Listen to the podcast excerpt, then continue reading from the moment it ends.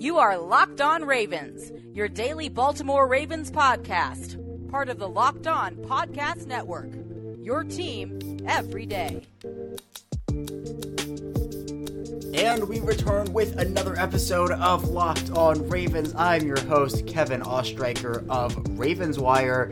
And we return here. It is a midweek edition episode, and that means that it is our mailbag here on Locked On Ravens. And we have a bunch of questions to get into, obviously, most of them relating back to the 2021 NFL Draft, as that is still, I think, pretty fresh in a lot of people's minds, but we also have a couple of other questions as well, so we'll dive into all of those, and we'll talk about those in the second and third segments. But here today, it is an important day in the entire NFL, throughout the entire NFL, as the Ravens and the rest of the league are going to hear when they'll be playing their opponents. Now, who they'll be playing and where they'll be playing, the Ravens already know that. They've known that for a couple months now. We've all known it.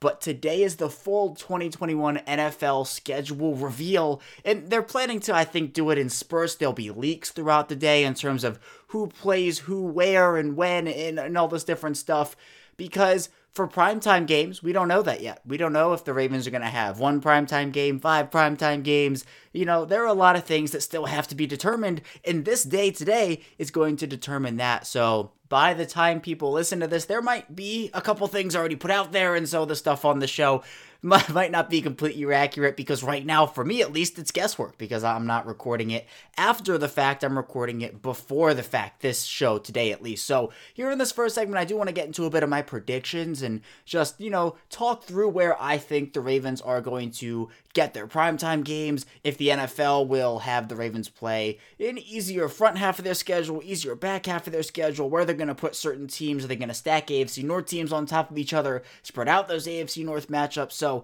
there's a lot to talk about today. So again, schedule preview, our full schedule preview for 2021 here in this first segment, and then in the second and third segments, we'll talk about our mailbag. So let's jump right in here. Again, Apple Podcasts for our show. It seems to be working a bit better now. It seems like episodes are starting to pop up on there again for a lot of users, but if they aren't, and if they aren't, I know it's been tough.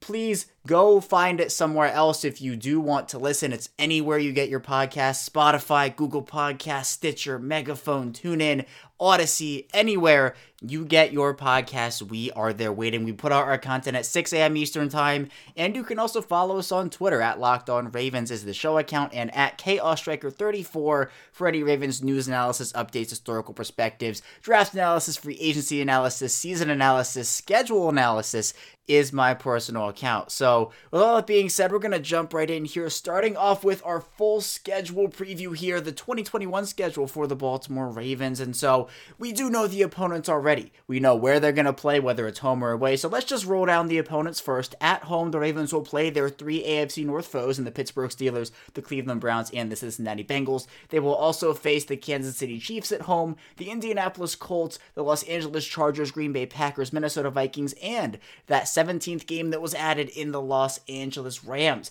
at home as well. Then for the away games, again, their three AFC North foes, the Pittsburgh Steelers, the Cleveland Browns, and the Cincinnati Bengals, and then also the Las Vegas Raiders, the Denver Broncos, the Chicago Bears, the Detroit Lions, and the Miami Dolphins. So this is a pretty tough schedule, I think. Now, again, as I mentioned, and I tweeted out and got a lot of flack, I guess, or controversy. It started a lot of controversy. The Ravens do have the ability to go 17-0 this year. I'm not going to back down from that statement because they do have the ability. They have the roster and whatnot. Now, is it likely? No. It's not likely. It's unlikely that any team goes 17-0 throughout any season. But for the Ravens, this is an interesting schedule because, you know, as I just read out those opponents, they play the full AFC West, the full NFC North, plus the second place teams from the AFC East and the AFC South, so the Colts and the Dolphins, and then also the second place team from the NFC division they played 2 years ago, which was the Los Angeles Rams in the NFC West. Now, in terms of my predictions, I put out a 3-prediction article on Ravenswire last night about what I think's going to happen for the Ravens. Some of my predictions there. My first prediction is that the Ravens are going to start the season on the road. Now, the Ravens have been absolute warriors on the Week 1 games. During the Week 1 matchups over the past 4 years, they've outscored their opponents 164-19. Yes, let me say it again. During their last 4 Week 1 matchups, the Ravens have outscored their opponents 164-19. That's crazy. That's pretty insane. The Ravens are Week 1 warriors. They love the Week 1, especially over these last 4 years. They love the Week 1 spotlight. And it's not like they're playing in prime time. They're just doing it in the 1 o'clock hour, saying we're going to smash your teeth in when nobody's looking, and they'll just see the final score the next day or after the game is over. Before the Ravens starting the season on the road, why do I think this? The Ravens, they're going to be in an interesting spot, especially because of their neighbors, the Baltimore Orioles. Yes, this is not a baseball podcast. This is not Locked On Orioles. It's Locked On Ravens. But the Orioles are scheduled to play. The opening Sunday of the NFL season this year is going to be September 12th. And the Orioles are scheduled to play the Toronto Blue Jays at Camden Yards at 1:05 p.m. Eastern Time. Now, the Orioles and the Ravens have had some conflicts in the past, most notably during their Super Bowl year when the Ravens won the Super Bowl and they were supposed to play the Denver Broncos at home because the Super Bowl champion usually plays at home in prime time. But the Ravens and the Orioles had that conflict. The Orioles had that 7:05 game scheduled, and the Ravens played their first game in Denver that year, and it was not a memorable game. We're going to forget about that game. But it's kind of the same concept where the Ravens also played at home last year in their home opener. You know, week one was a home game for them. So it just makes sense for me to have the Ravens play on the road. Now, that might not happen, and maybe I'm wrong here, but I have a decently good feeling that will end up being what ends up happening. The second prediction, and this is more of a bold one for me, I think the NFL is going to line up the Ravens and the Steelers to play again at Heinz Field on Thanksgiving night. Now, obviously, the game between the Ravens and the Steelers on Thanksgiving night last year, first of all, did not get played on Thanksgiving night. There were multiple rescheduled dates and all this other stuff. Obviously, the coronavirus kind of swooping through the Ravens facility, having over 20 staff members, players on the reserve COVID list, ended up getting played on a Wednesday afternoon in front of probably a very substantial fraction of the audience would have gotten if it was played in the prime slot on Thanksgiving night. The NFL, I'm sure, was not happy with that fact. But I think that game is something that the NFL is going to put back on Thanksgiving night. Now, obviously, this is, again, pure speculation. It's kind of a bold prediction, but it makes sense, right? The Ravens, the Steelers, two really good teams. Obviously, it seems like the Steelers are on the downward swing right now, but, you know, they could come out and perform well in the early portions of 2021. Maybe that is what they do.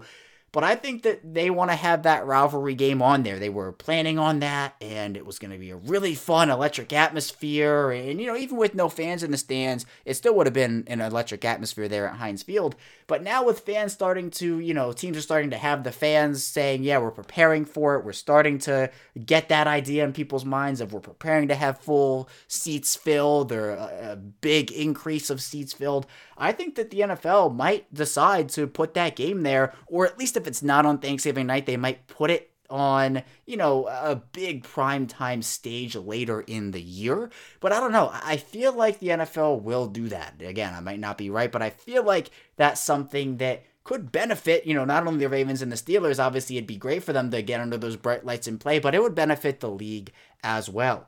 And then finally, my third prediction that I put in the article is that the Ravens will have 4 primetime games during 2021. The Ravens had 5 primetime games in 2020, and the NFL rewards teams who, you know, are good and play consistently, good football year in and year out. With those primetime matchups, and not just 1 or 2, they give them a lot because obviously fans love watching the teams, even if, you know, people aren't Ravens fans. They love watching Lamar Jackson, or they love watching the Ravens defense, you know, that high-quality football. And there are a bunch of opponents on the Ravens' schedule right now who could warrant primetime games. You could have a primetime game against the Steelers, as we just talked about, the Browns, the Chiefs, maybe the Colts, maybe the Packers, maybe the Rams, maybe the Raiders, maybe the Bears, right? Maybe even the Dolphins. There are all these different matchups that the Ravens could have a primetime matchup with. Thursday night football, Monday night football, Sunday night football, right? All these different things. Even Saturday night football, you know, during the back half of the schedule there, they could do it. So it'll be interesting to see how the NFL ends up maneuvering the primetime games with the Ravens. Obviously, they don't want the, you know, a certain team to have too many primetime games. Then it just becomes, all right, everybody's watching the same team week in and week out. They want to diversify it a bit. That's why, you know, even though the Ravens went 14-2 in 2019, they didn't give the Ravens 10 primetime games in 2020. They only gave them 5. So I'd anticipate 4 games. You know, the Ravens had a decently good year in 2020. Didn't blow anybody out of the water or anything. Finished strong and everything. So yeah, I think 4 primetime games is a pretty good number there. And then finally, in terms of where I think teams will play, in terms of will the Ravens have a easy front half, easy back half, kind of split around, I think it'll be pretty even. You know, I think Baltimore will probably end the season away at Cleveland. I base that off the fact that they played Cleveland at home in the finale in 2018, Pittsburgh at home in the finale in 2019, and Cincinnati away during their matchup in 2020. So I think the NFL, again, you know, divisional ends to the season, and they'll probably put the Ravens away against Cleveland. Maybe I'm wrong, but I think that's what they will end up doing. And then in terms of other opponents, yeah, you know, I could see the Ravens maybe playing the Bears at Soldier Field late in the year. I think that'd be a really nice matchup. Maybe the Packers come to M&T Bank Stadium later in the year. I could see the Chiefs game also being played later in the year as well. The Ravens have kind of played the Chiefs early in the year. They played them early in the year last year. It could be interesting there. The Chargers I could see probably in the middle. Colts, probably same thing. And then, you know, I think that they'll get the AFC North opponents out of the way early, some of those matchups early, and then have the Ravens maybe have an easier schedule towards the back half, but throw a couple hard opponents in there as well. They could see a really tough stretch to open the year, right? Theoretically, they could put the Rams early. They could put the Raiders early. They could put a game against the Browns in there early as well, and maybe even the Vikings. So it'll be interesting to see how the NFL ends up doing this for the Ravens. But what is known and what I know is that the Ravens are going to have a very nice schedule, but it'll be a hard one in 2021. We're going to head into our first break now, but when we return, we'll be getting into the first batch of our mailbag questions, so stay tuned for that, and we'll be right back. Hey Ravens fans, listen up. Nugenix, the number one selling free testosterone booster at GNC, is offering a complimentary bottle to all football fans in America. To get your complimentary bottle of Nugenix Total T, text draft to 231231. This unique man-boosting formula is powered by Testofen, which helps boost free testosterone and total testosterone levels and increase energy and lean muscle mass. Plus, text now and they'll include a bottle of Nugenix Thermo, their most powerful fat incinerator ever, with key ingredients to help you get back in shape absolutely free. Text draft to 231231. That's draft to 231231. Messages and data rates may apply. And we return with our second segment of this Wednesday edition of Locked On Ravens. Kevin Ostreicher still hanging out with you here. And we're not going to get into the first part of our mailbag. And we're going to start off with 2 questions from Elias Page. And we had kind of put Elias's questions here on pause. And he did ask us, you know, a couple weeks back about some historical versus current player rankings for the Ravens. We talked about Joe Flacco versus Lamar Jackson, Vontae Leach versus Patrick Ricard, Jonathan Ogden versus Ronnie Stanley. But now with the draft kind of over, and we're still talking about it, but, you know, we're not fully on that now. I wanted to get back into this, and the next comparison he had here, Ray Rice versus JK Dobbins. 2 players that I think on the field are compared a lot to each other. Obviously, the same number and everything. Dobbins has made it known that's not why he's wearing the number. It's not because of Rice, but, you know, they both are very similar players. And now, obviously, if we're comparing the two and saying, oh, well, who had the better Ravens career? Obviously, it's Ray Rice for now. And I know, I don't think a lot of people would question that. Obviously, Dobbins has only had 1 full season in Baltimore, but what he has done, Dobbins, so far, if he keeps that up, if he keeps on that pace and keeps improving, he will definitely surpass Rice from an on-field perspective. Now, in terms of their actual games, I mean, looking at their actual height, 5'9 for Ray Rice, 5'9 for J.K. Dobbins. Now, Dobbins is a little bit heavier. Rice came in at about 195 pounds. Dobbins comes in at about 209 pounds, but both seem to have that physicality to their game. They're able to stay upright. They have elusiveness. They're able to have deceptive acceleration. They're not the fastest guys in the world, but they were able to have speed. And Dobbins right now, you know, insane rookie year for a rookie running back. They really didn't get a full chance to show what he had at the NFL level for a couple weeks. You know, he had those games, 2 carries for 40 yards, 1 carry for 37 yards, right? He was doing it, and then the Ravens gave him a full opportunity and finished the 2020 season with 134 rushes for 805 yards, 9 touchdowns, averaged 6 yards per carry, which ended up leading all running backs in 2020. So a great start for Dobbins, but what Rice did in a Ravens uniform on the field, you know, it can't be questioned in terms of how great he was for so many years. He also was a good threat as a receiver. Dobbins not quite the receiving threat that Ray Rice was during his Ravens career, but for Rice, 1,430 rushes, 6,180 yards on the ground, 37 touchdowns to go along with 369 receptions for 3,034 yards and 6 touchdowns. Dobbins only had 18 receptions in his rookie season. The lowest reception total of Rice's career came in his rookie year, but it was 33. So, obviously everybody knows what happened with Ray Rice off the field. That's not what I'm getting into, though.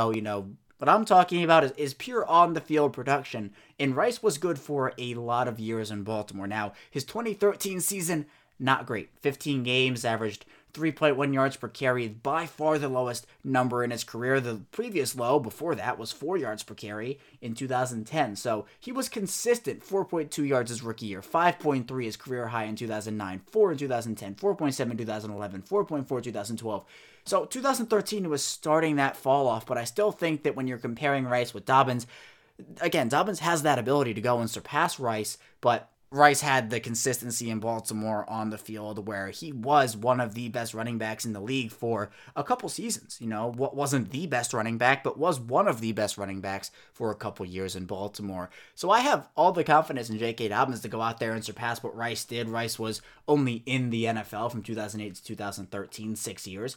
So, if Dobbins can have a very long NFL career and he's able to stick with the Ravens and able to continue his production, he has the potential to be one of the best backs in the league again, and it's even more impressive because Rice really never competed with anybody for a ton of snaps and a ton of touches, whereas for Dobbins, he's competing with Gus Edwards and even to an extent Justice Hill, which I think makes it super, super impressive. So for me, if I had to take one of the two in terms of who had the better Ravens career, obviously it's Rice right now because of just the overall longevity right now. 6 years right now is better than one, so Dobbins will have to do a little bit more on the field for the Ravens, but I think Dobbins has that potential to surpass Ray Rice on the field for sure. The second question here from Elias Page is, what's the biggest strength of each of our division rivals and how do the Ravens match up?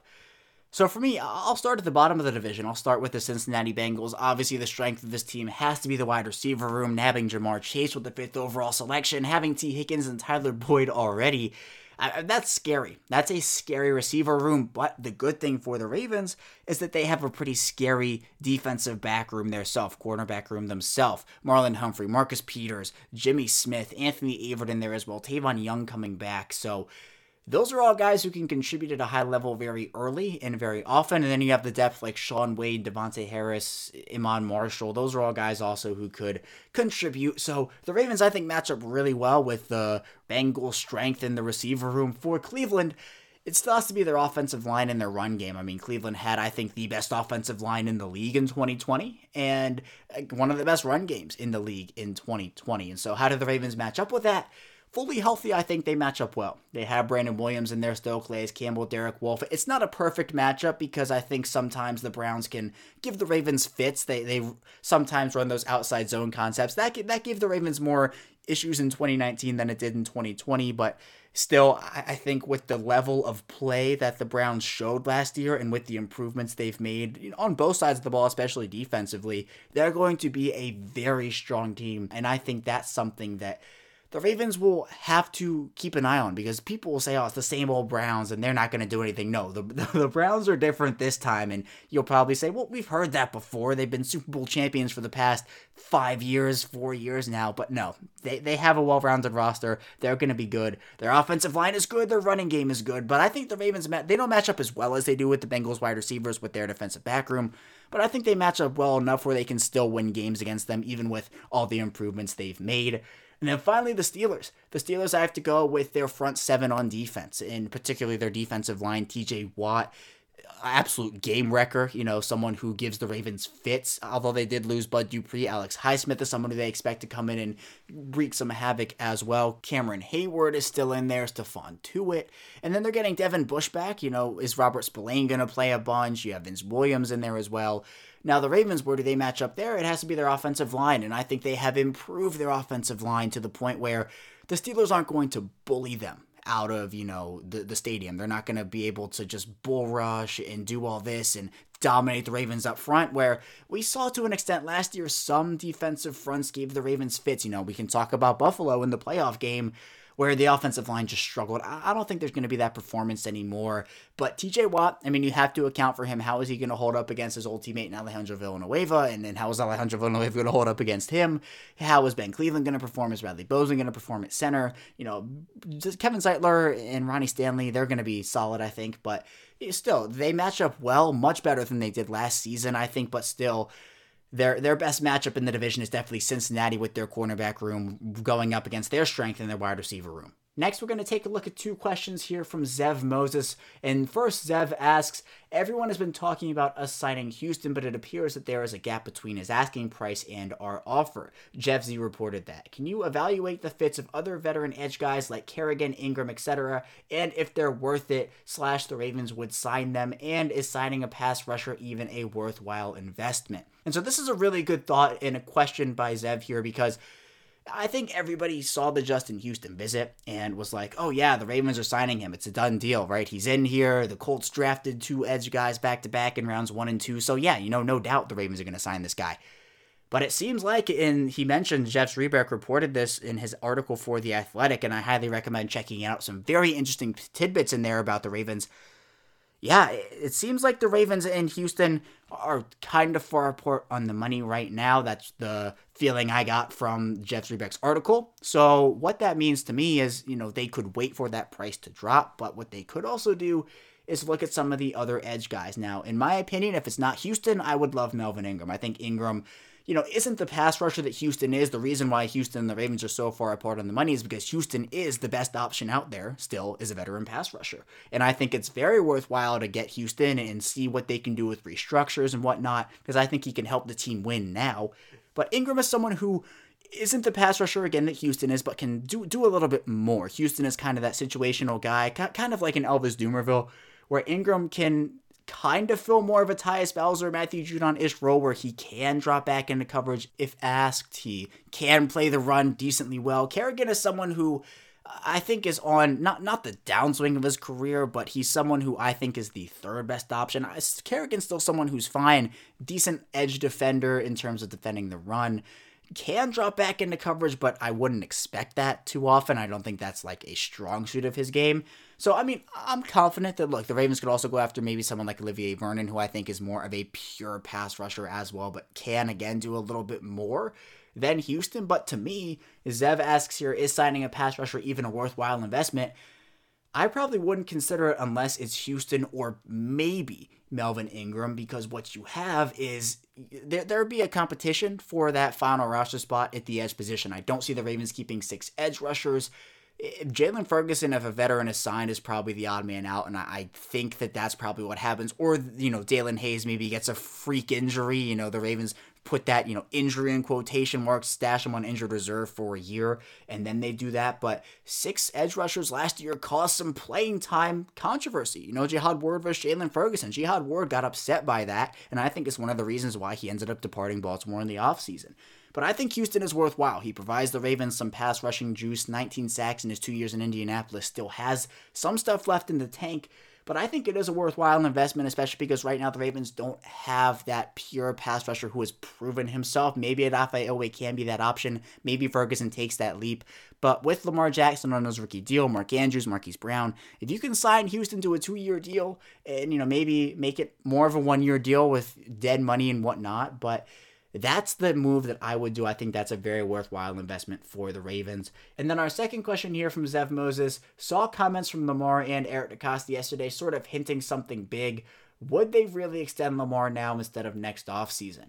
And so, yeah, this is, again, I think a very important topic to discuss. Same thing with pass rusher. Lamar Jackson most likely going to get that extension from the Ravens, right? It kind of seems like that's where this is headed. Both parties seem very interested in that. And to me, this could happen really at any time. Eric DeCosta kind of hinted at the fact that, yeah, we kind of have a couple other things to get going before we kind of talk full things with Lamar Jackson, but maybe it was more of the Ravens and Eric DeCosta kind of sat down with Lamar Jackson and his agent and whatnot, maybe talked a bit of numbers, nothing too serious, and maybe Lamar Jackson saw that and was like, ooh, this is money, like, this is good money, like, this is going to be awesome, right? Kind of getting excited about that extension, and look, I would too, I think anybody would, so he kind of goes on there and on Twitter and in the comments Thomas, Merrick DaCosta kind of fuel that a little bit. So maybe that was it. I think a Mark Andrews extension might come first as opposed to a Lamar Jackson extension, but I still think it happens really whenever it happens. You know, I'm not going to put a full timeline on it because it could be now, it could be next offseason. I'd anticipate it maybe happening right at the end of next season or during the offseason, but again, it's a strategic thing. You know, do you want to extend Lamar Jackson maybe after a bit of what would maybe be classified as a down year, or do you maybe want to risk that, you know, you might have to pay him $20, $25, $30 million more because he has an all-pro season in 2021 for the Ravens. For Lamar Jackson, do you wait to start the contract negotiations until after the 2021 season when you have that all-pro year, or do you get the money now and not risk an injury? So a lot of different things happen. I'm not going to put a timeline on it, but I do think it could happen sooner rather than later. We're going to head into our final break now, but when we return, we're going to be taking a look at the final batch of our mailbag questions, so stay tuned for that, and we'll be back soon. BetOnline is the fastest and easiest way to bet on all your sports action. Get all the latest news, odds, and info for all your sporting needs, including MLB, NBA, NHL, and all of your UFC and MMA action. Before the next pitch, head over to BetOnline on your laptop or mobile device and check out all the great sporting news, sign-up bonuses, and contest information. Don't sit on the sidelines anymore, as this is your chance to get into the game as teams prep for their run to the playoffs. Head to the website or use your mobile device to sign up today and receive your 50% welcome bonus on your first deposit. BetOnline, your online sportsbook experts. Built Bar is the best tasting protein bar ever. What's your favorite Built Bar flavor? Did you know that Built Bar has 9 delicious flavors, including coconut, coconut almond, raspberry mint brownie, and salted caramel? Not only are Built Bar flavors the best tasting, but they're healthy too. Order today and get that raspberry or mint brownie or whatever you like. Go to BuiltBar.com and use promo code LOCKED15 and you'll get 15% off of your next order. Use promo code LOCKED15 for 15% off at BuiltBar.com. And we return. Our final segment of this Wednesday edition of Locked On Ravens is here. Kevin Ostreicher, your host, still here with you. And now we're going to get into the last part of our mailbag for this week, starting off with Brendan Ward, who asks, the Villanueva signing was a good depth move, and he'll excel in the Ravens' run-happy scheme. Still concerned about the offensive tackle depth. If Stanley doesn't return in time / fully healthy, the offense could be limited. Do you see another offensive tackle signing? And so this is a good question from Brendan here, because it is a valid point. The Ravens are kind of gambling a little bit here because Ronnie Stanley suffered that pretty gruesome injury against the Pittsburgh Steelers towards the middle of the 2020 season, and he might not be in tip-top form come week one of the 2021 season. Now, I know there hasn't been a ton released on Stanley's recovery, but, you know, all indications from the team say that he's going to be fine and ready for the 2021 season. But it could take, you know, a couple of games for him to fully get acclimated and whatnot, and Stanley, very injury prone, you know, obviously not like season ending injury prone. That's something that hasn't really happened to him, but you know, he'll miss games here and there. And it's been a thing throughout the course of his career. So realistically, Stanley's going to miss a game here or there. And what happens? Well, I think the Ravens are actually pretty confident in their ability to put Tyree Phillips out there at right tackle and be good. And the beauty of signing Villanueva is the fact that he did play left tackle for a plethora of years in Pittsburgh. And so if Stanley isn't ready, or if Stanley goes down again, you know, it's not ideal because Stanley is the best offensive lineman on the team, but you're able to slide Villanueva over to left tackle, where it's not like he's learning a new position or anything. He has played the position extensively before. And then you have Phillips at right tackle, who I think has been working very hard this offseason. He's posted videos, and the Ravens feel confident in his ability there, so hopefully improved play from him. And then, you know, it's difficult to see another offensive tackle signing right now because what you have is plenty of depth throughout the entire offensive line. Andre Smith, who I think a lot of people have forgotten about, the former Cincinnati Bengals offensive tackle who opted out of last year, is back in training camp with this team. Maybe he does make the roster, and he's that, like, offensive tackle-ish type guy who could be the fourth backup on the team or whatnot, but also the interior depth. Ben Powers, Ben Bredesen, Ben Cleveland are all going to be fighting for that left guard job. Two of those three aren't going to make that starting job, and so they'll be interior depth. Tristan Colon-Castillo, Patrick McCarry seem to be the backup options at center. So that's already 4 guys as backup offensive tackles.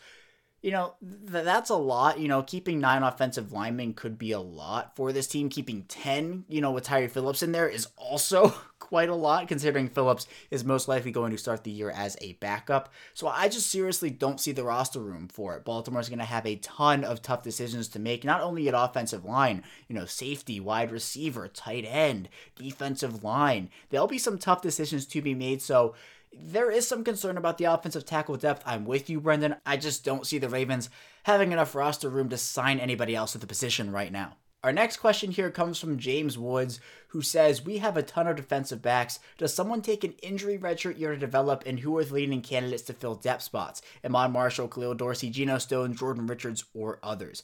And so, yeah, James, the Ravens, again, I mentioned those tough decisions a couple seconds ago there.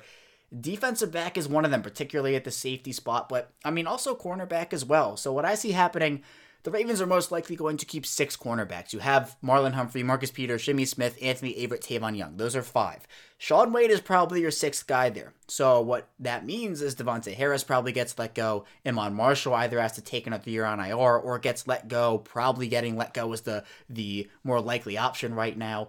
So that's where I see that happening. Maybe the Ravens put Khalil Dorsey on injured reserve as kind of that redshirt year thing, but I don't see him making the roster outright. I think the 6 corners are Humphrey, Peters, Smith, Averett, Young, Wade. Those are the 6 for me, and that's that. For safety, it's a little more interesting. There are 7 guys right now who can theoretically make this roster. I only see 5 of them making it.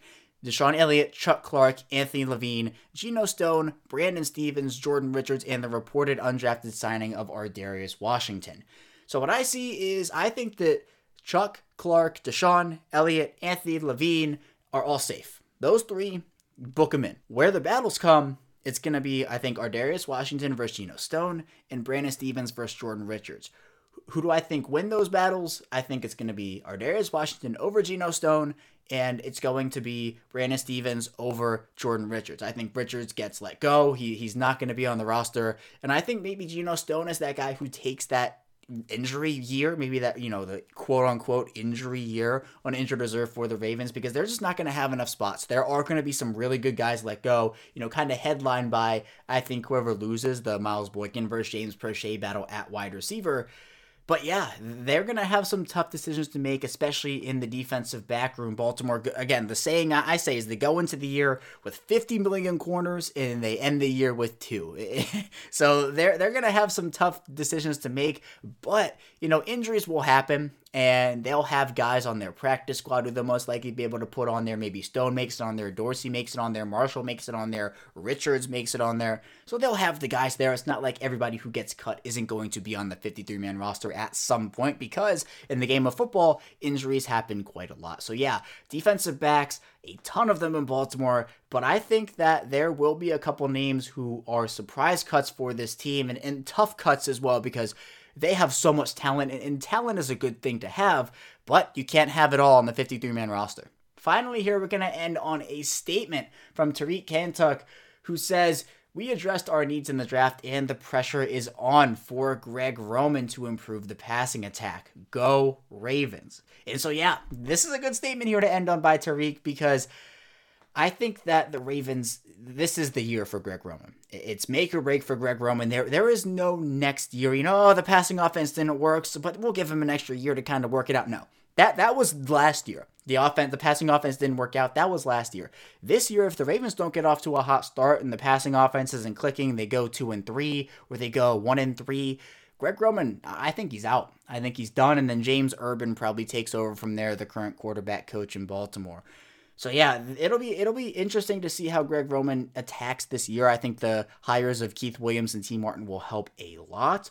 But the Ravens did address their needs in the draft. You know, not all of them, but they were able to address most of them. And they have a very balanced roster now. You know, we've talked about the tough decisions they'll have to make. That's because they've done such a good job filling out their roster with a lot of key depth that can really help this team out. So I'm excited to see how this offseason goes, the rest of it at least, and heading into the 2021 season. It'll be a good one for the Ravens.